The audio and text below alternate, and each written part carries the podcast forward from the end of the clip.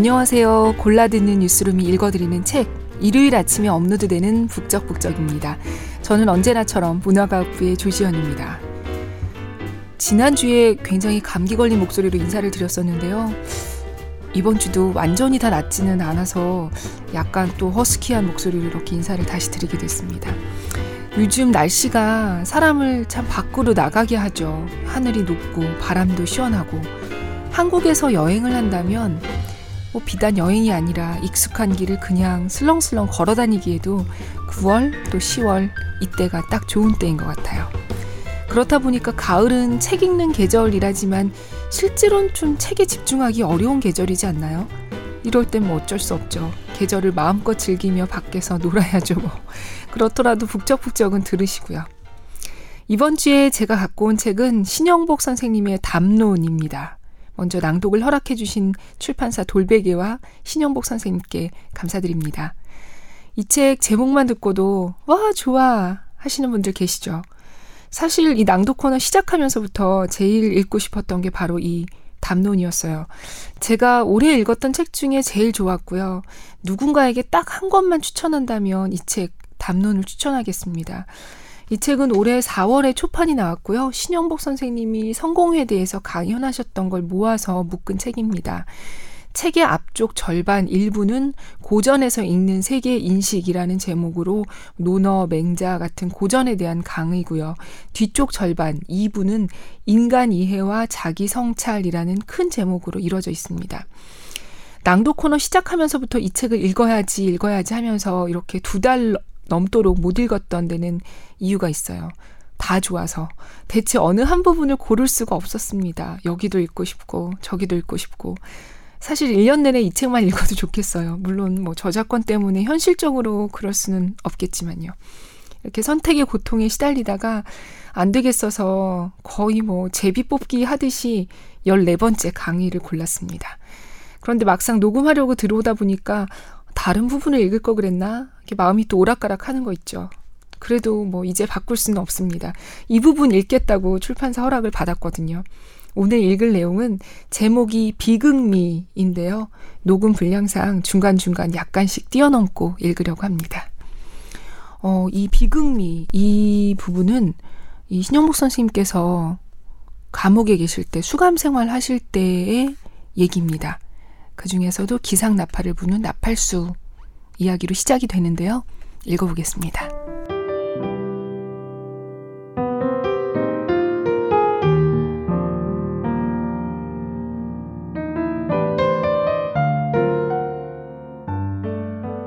기상나팔을 부는 나팔수 이야기입니다. 나는 나팔수와 같은 방에서 생활했습니다. 나팔수는 기상 삼십 분쯤 전에 일어나야 합니다. 야간 근무 교도관이 새벽에 나팔수를 깨웁니다. 교도관이 나팔수를 깨우는 방식이 무례합니다. 물론 그렇지 않은 교도관도 있습니다만 대개는 잠자고 있는 다른 재소자는 안중에 없이 발로 문을 꽝꽝 차고 야 나팔 일어나 하는 식입니다. 자고 있는 사람들을 다 깨웁니다. 그래서 내가 아예 초저녁에 야간 근무자에게 절대로 발로 차지 말라고 내가 깨우겠다고 다짐합니다. 새벽마다 내가 나팔수를 깨웠습니다. 나는 기상 한 시간 전에 일어납니다. 한 시간 전에 일어나서 찬 벽에 기대고 생각하는 시간을 갖습니다. 비좁은 잠자리에서 혼자 일어나려면 무 뽑듯이 조용히 몸을 뽑아야 합니다. 조용히 몸을 뽑아 찬 벽에 등 기대고 앉으면 몸서리치며 정신이 깨어납니다. 그 조용한 한 시간이 나에게는 소중한 명상 시간입니다. 그 시간에 많은 생각을 합니다. 이 글도 아마 그 시간에 떠오른 생각이었을 것입니다. 나팔수는 성씨 다른 아버지께 편지 띄우고 엄마 불쌍해서 돈 벌어야겠다는 농돌이, 공돌이, 이제는 스물다섯 징돌이였습니다. 한 번도 주인공의 자리에 앉아보지 못한 인생입니다.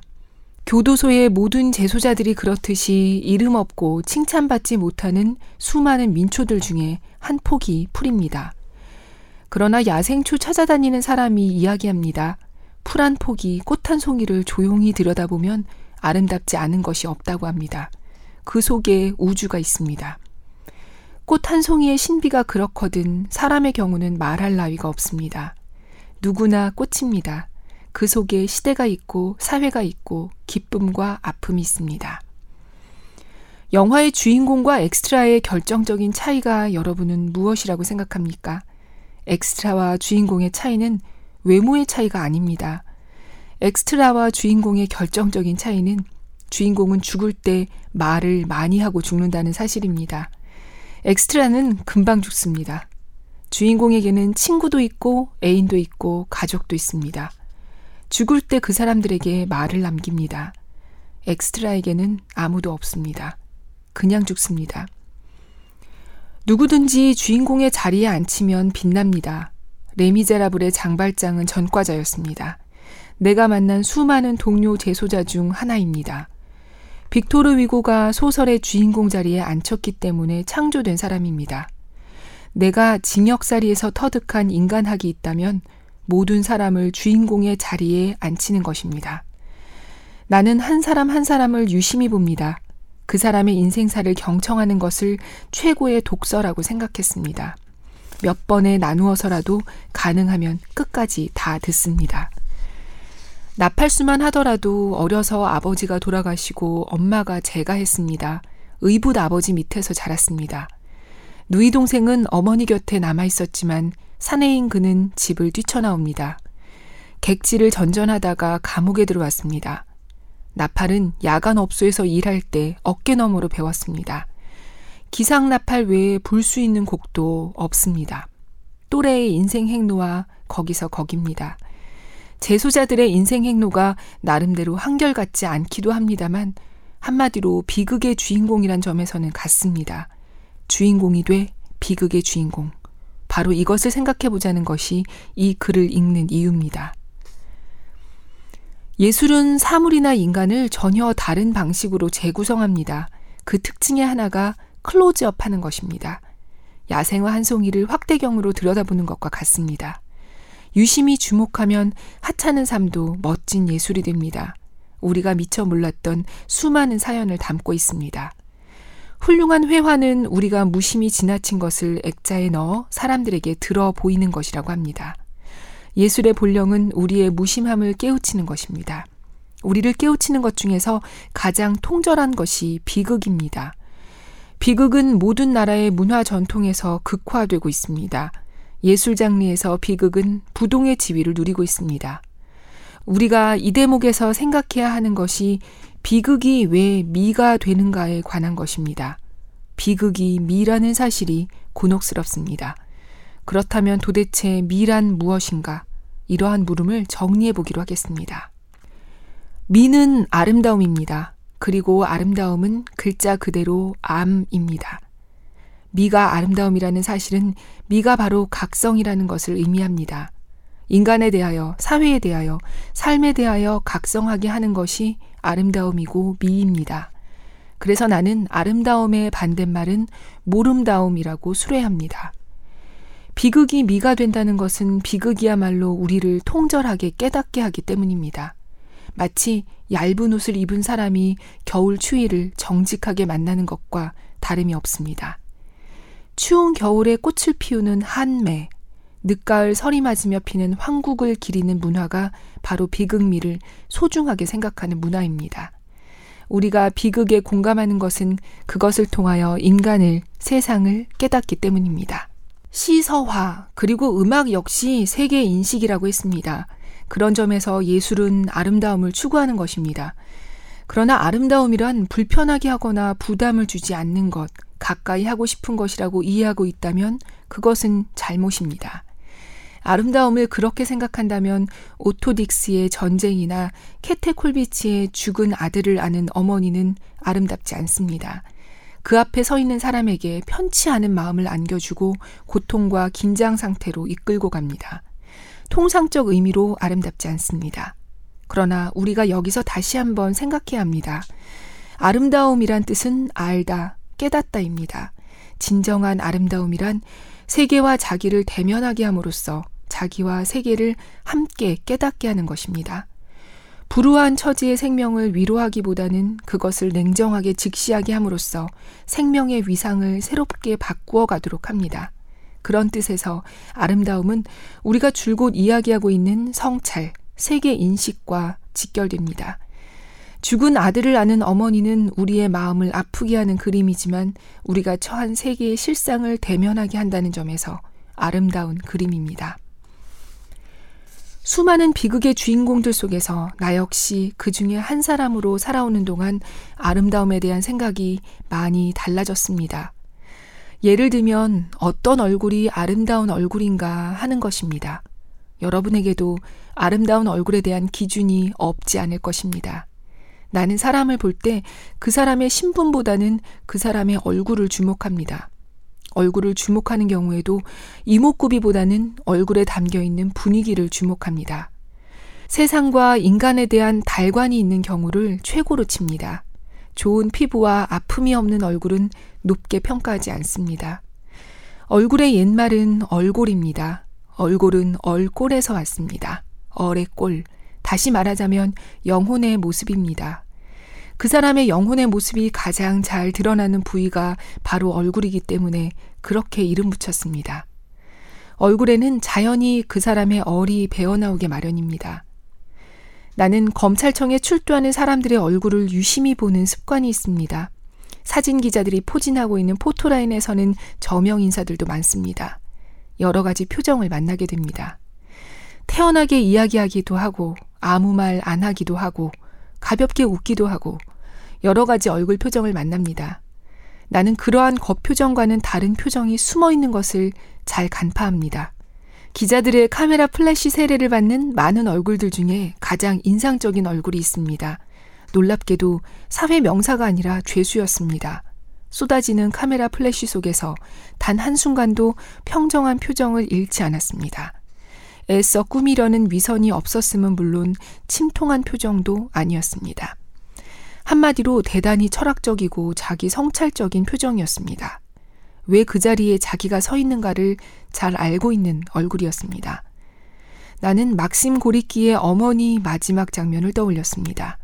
파벨이 재판정에서 최후 진술을 합니다. 이 자리에는 죄수와 심판자가 있는 것이 아니라 승리자와 패배자가 있을 뿐이다. 방청석의 어머니는 처음으로 아들의 참된 모습을 깨닫습니다. 그리고 거리로 달려나가 아들의 최후 진술이 인쇄된 삐라를 뿌리는 것으로 소설은 끝납니다. 파벨이 아니라 어머니를 주인공으로 삼은 고리끼의 대가다운 구성이 감동적입니다. 여러분도 검찰청에 출두하는 사람들의 얼굴을 주목하기 바랍니다. 훌륭한 공부입니다. 감옥은 첫째, 사회학 교실이었습니다. 우선 참 많은 사람들을 만났습니다. 바깥에 있었더라면 결코 만날 수 없는 수많은 사람들을 만났습니다. 모처럼 한 곳에 박혀 있었던 이십 년이지만 역설적이게도 다양한 사람들을 만납니다. 만남도 목욕탕 수준의 적나라한 만남입니다. 그 많은 사람들과의 만남이 최종적으로는 나의 사회학이 됩니다. 한 사람 한 사람을 주인공의 자리에 앉히면 사회가 보입니다. 장발장을 통해서 천팔백삼십 년대에 프랑스를 만나고 노트르담의 집시 처녀 에스메랄다와 종지기 콰지모도를 통해서 십오 세기 프랑스 파리를 만나는 것과 다르지 않습니다. 둘째, 역사학 교실이었습니다. 감옥을 역사학 교실이라고 하는 이유는 역사 현장의 사람들로부터 이야기를 듣기 때문입니다. 내가 천구백육십팔 년에 구속됐습니다. 천구백오십 년 한국전쟁과도 그렇게 멀지 않은 때였습니다. 한국전쟁은 천구백오십삼 년에 휴전하지만 계속 전시상태였습니다. 전시상태는 전쟁 당시의 사람들뿐만 아니라 해방 전후의 사람들까지 다시 구속합니다. 그 사람들이 그때까지 감옥을 채우고 있었습니다. 빨치산 출신들도 있었습니다. 전쟁 때 북으로 후퇴하지 못하고 지리산에 들어갔던 신빨치산뿐만 아니라 해방 직후 공산당이 불법화되면서 태백산이나 지리산으로 들어간 구빨치산 출신도 있었습니다. 대부분 노인들이었습니다. 북에서 넘어온 공작원 그리고 그 공작원들을 호송한 특수부대 안내원도 있었습니다. 한로군의 소년 나팔수 출신으로 린뱌오 부대를 따라 북경 해방, 그리고 관운장이 넘었던 산을 넘어 상해 해방까지 종군했던 사람도 있었습니다. 어느 교도소든 그 도시의 조직폭력배들이 교도소를 장악합니다. 출소 삼 년 전에 전주교도소로 이송됐습니다. 전주교도소 역시 전주 조폭들이 잡고 있었습니다. 그런데 놀랍게도 그 조폭들 속에 북에서 내려온 젊은 공작원 친구가 하나 끼어 있었습니다. 체구는 크지 않았지만 일, 이, 사 군부대 같은 특수부대 출신이었습니다. 징역 초년의 전주 조폭들과 맞짱 뜬 이야기는 신화처럼 남아있었습니다. 자기가 북한 출신 마이너리티라는 사실을 잘 알고 있었습니다. 두세 명을 상대로 맞짱 뜨면서도 그는 단 한 번도 공격하지 않았다고 합니다. 그러면서도 단 한 대도 맞지 않았습니다. 전주 조폭들이 그 실력을 인정하지 않을 수 없었습니다. 그가 야밤에 임진강을 도강할 때 미군 경비정이 서치라이트를 비추며 수색했습니다. 과연 남조선이 미국의 식민지라는 사실을 확인했다고 했습니다. 지금은 출소해서 전주에서 살고 있습니다. 빨치산 얘기를 비롯해서 북한 사회 이야기 등 특히 연세 많은 장기수 할아버지들은 내게 열심히도 들려줬습니다. 당신들은 곧 세상 떠나실 나이기 때문에 누군가에게 전하려고 하던 참이었습니다. 마침 서울대학교 나온 똑똑한 젊은이를 만났습니다. 감옥에 들어가면 똑똑하다는 소문이 과장이 됩니다. 여기서 예로 들었던 부분을 잠깐 넘어가고요. 다음 내용으로 뛰어넘겠습니다. 마지막으로 교도소는 인간학의 교실입니다. 우리가 가장 많이 공부하는 것이 사람 공부입니다. 인생의 칠십 퍼센트가 사람과의 일이라고 합니다. 사람들에 대한 공부가 쌓여서 어느덧 인간에 대한 공부로 비약합니다. 사람 공부가 인간학으로 비약하려면 우선 수많은 만남과 공부를 통하여 내공을 쌓아가야 합니다. 그것을 내공이라고밖에 표현할 수 없습니다. 사람이란 많기도 하고 한 사람 한 사람의 내면이 복잡하기도 하고 보여주는 모습도 천의 얼굴입니다. 여러 경우의 사람 이야기를 소개하면서 조금씩 공부하기로 하겠습니다. 재소자는 출소 전날 남아있는 동료 재소자들과 악수하며 만기 인사를 합니다. 나는 이십 년 동안 수많은 만기자들을 떠나보냈습니다. 만기 인사를 나누고 나면 쟤는 일 년 안에 들어온다, 쟤는 앞으로 두 번은 더 들어온다는 예측을 합니다. 오래 수형 생활을 한 노인들의 예측은 거의 정확합니다. 나는 매번 틀렸습니다. 나는 틀림없이 들어오지 않을 줄 알았지만 노인들 말처럼 일 년 안에 들어오는 것이었습니다. 노인들이 맞고 내가 틀리는 이유를 나중에야 알게 됩니다. 나는 사람만 보기 때문입니다. 징역살이만큼 그 사람을 잘 알 수 있는 곳도 없습니다. 경우도 바르고 부지런한 사람이 의외로 많습니다. 당연히 다시 들어오지 않으리라는 확신이 들기도 합니다.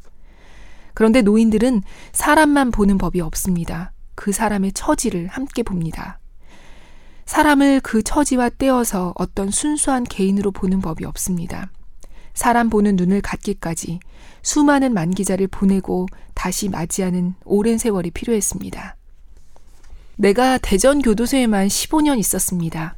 참 많은 재소자들을 맞이하고 보낸 셈입니다. 만기가 되어 출소하는 사람들 중에는 얼마 후에 또 들어오는 사람도 많습니다. 그러다가 다시 만기가 되면 만기 인사를 하고 떠나갑니다.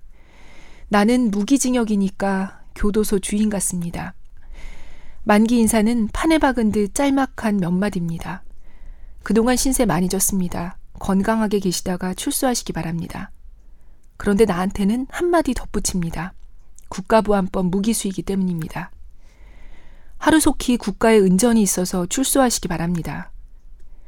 내가 대전교도소에서 십오 년을 복역하면서 한 사람과 만기 인사를 몇 번까지 나눴을 것 같습니까? 한 사람과 일곱 번 만기 인사를 나눈 것이 기록입니다. 그 친구가 다섯 번째였던가 여섯 번째였던가 자기가 생각해도 좀 무한했던지 내가 만기 인사를 하면 신 선생은 왜 남들처럼 마음 잡고 참답게 살라는 말을 안 해요? 하는 것이었습니다. 그런 지적을 받고 생각해봤더니 마음 잡고 참답게 살라는 말을 언제부턴가 하지 않았습니다. 만기자들이 출소해서 어떤 열악한 상황에 처할지 조금은 알고 있는 터에 허투루 참답게 살라는 말을 할 수 없었습니다. 집도 없고 절도 없고 전과만 여러 개 달고 있는 처지에 또 들어오지 말란 보장이 없기 때문입니다. 자리를 잡아야 마음을 잡지 하는 생각이 없지 않았습니다.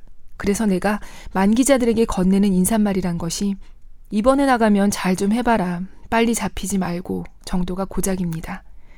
여러분은 잘 모르겠지만 도둑질이 쉽지 않습니다. 일반 절도로서는 도둑질할 것이 없습니다.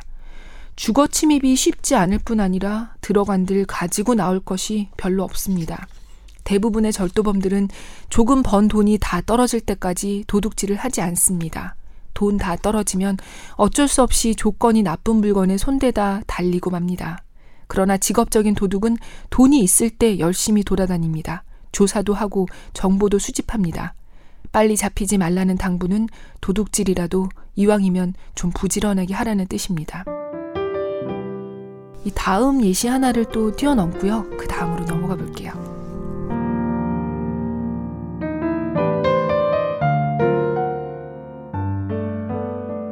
감옥이 인간화 교실이라는 이야기를 하면서 사례만 많이 들고 있습니다. 한두 가지 더 소개하겠습니다. 새로 들어온 신입자가 사회에서 잘 나갔다는 투로 자기 과시를 하면 칼같이 이런저런 질문을 퍼붓는 친구가 몇 사람 있었습니다. 나는 칼같이 질문하는 그런 친구가 못마땅했습니다. 사회에서 잘 나갔다고 하면 그냥 내버려 두지 오죽하면 그렇게라도 자위를 하겠느냐는 생각이었지요. 그런데 그냥 두지 않습니다. 로데오 거리 어디 어디에 있는 생맥주집에서부터 미장원, 룸살롱 이름까지 꼬치꼬치 캐물어서 그가 괜히 잘난 척한다는 걸 기어코 까발리는 것입니다. 심지어 옆방 사람을 창문으로 불러서 확인하면서까지 맥기를 벗깁니다. 한 번은 건너 건너 옆방에서 신선생 창문가로 좀 나오라고 불렀습니다. 한양대학교에 지하철 학과가 있느냐고 확인하는 것이었습니다. 신입자가 지하철 운전기사라고 했던가 봅니다. 나는 처음에는 그런 질문 공세를 못마땅하게 여겼지만 해를 거듭하는 사이에 나도 거기 가담하고 있었습니다. 질문 공세의 이유에 공감하기 때문입니다. 세상의 끝동네인 여기서는 제발 잘난 척하지 말자는 인간적 호소였습니다. 사실 징역 공간에서는 거짓말이 오래가지 않습니다. 도시에서는 오래갑니다. 교도소라는 협소한 공간에서는 거짓말의 수명이 짧을 수밖에 없습니다. 일단 거짓말을 하나 하게 되면 자기가 무슨 거짓말을 했는지 그것을 기억해 두어야 합니다. 그리고 이 말을 누구누구가 들었는지도 기억해야 합니다. 나중에라도 그 사람들 듣는 데서 첫 번째 거짓말과 상충되는 거짓말을 하면 안 되기 때문입니다.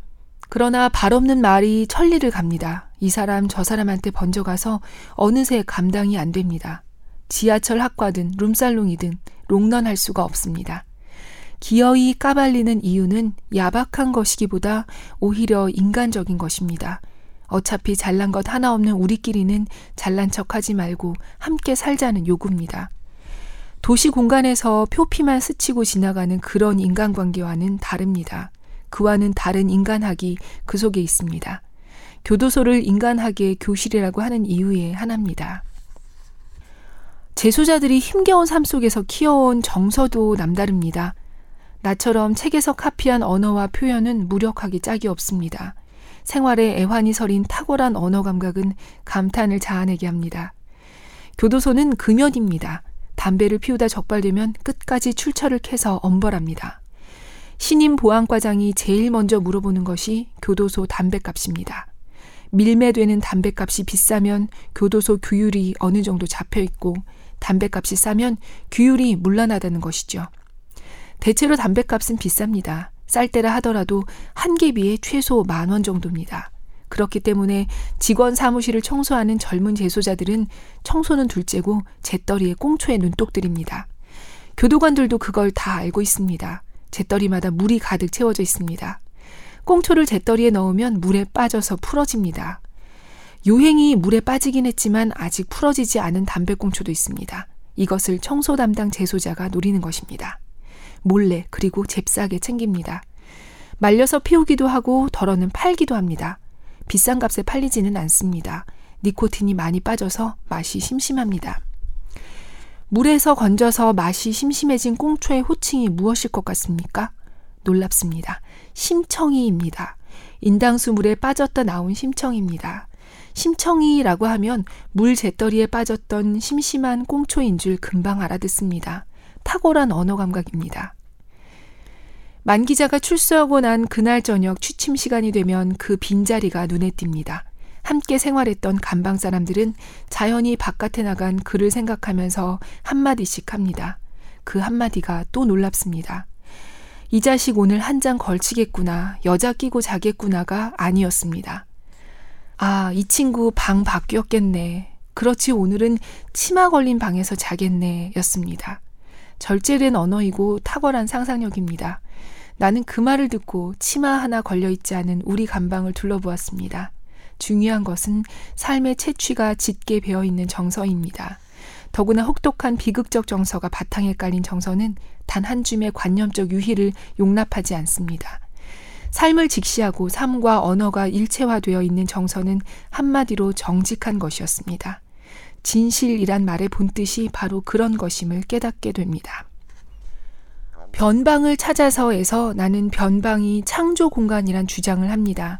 기존의 틀 속에 갇히지 않고 지배의 이데올로기로부터 상대적으로 자유로운 공간이기 때문입니다. 변방은 탈근대 담론이 공유하고 있는 주제이기도 합니다. 알랭 바디우의 소수자 되기, 에드워드 사이드와 중국 최초 노벨문학상 수상자인 가오싱젠의 추방도 같은 맥락의 개념들입니다. 사이드는 지식인을 스스로 추방하는 사람들로 규정합니다. 가오싱제는 추방은 독립이고 독립이 자유라고 합니다. 어린이는 혼자일 때 비로소 어른이 되기 시작한다고 합니다. 감옥은 최고의 변방입니다. 그리고 최고의 교실입니다. 얼어붙은 새벽 하늘을 찢고 고단한 하루의 시작을 알리는 겨울 새벽의 기상나팔은 강철로 된 소리입니다. 우리가 비극을 아름답다고 하는 것은 비극의 사람들을 위로하기 위한 작은 사랑에서가 아닙니다. 비극이 감추고 있는 심오한 비의를 깨닫는 냉철한 이성을 공유하기 위해서입니다. 교도소는 변방의 땅이며 각성의 영토입니다. 수많은 비극의 주인공들이 있고 성찰의 얼굴이 있고 환상을 갖지 않은 냉정한 눈빛이 있습니다. 대학입니다.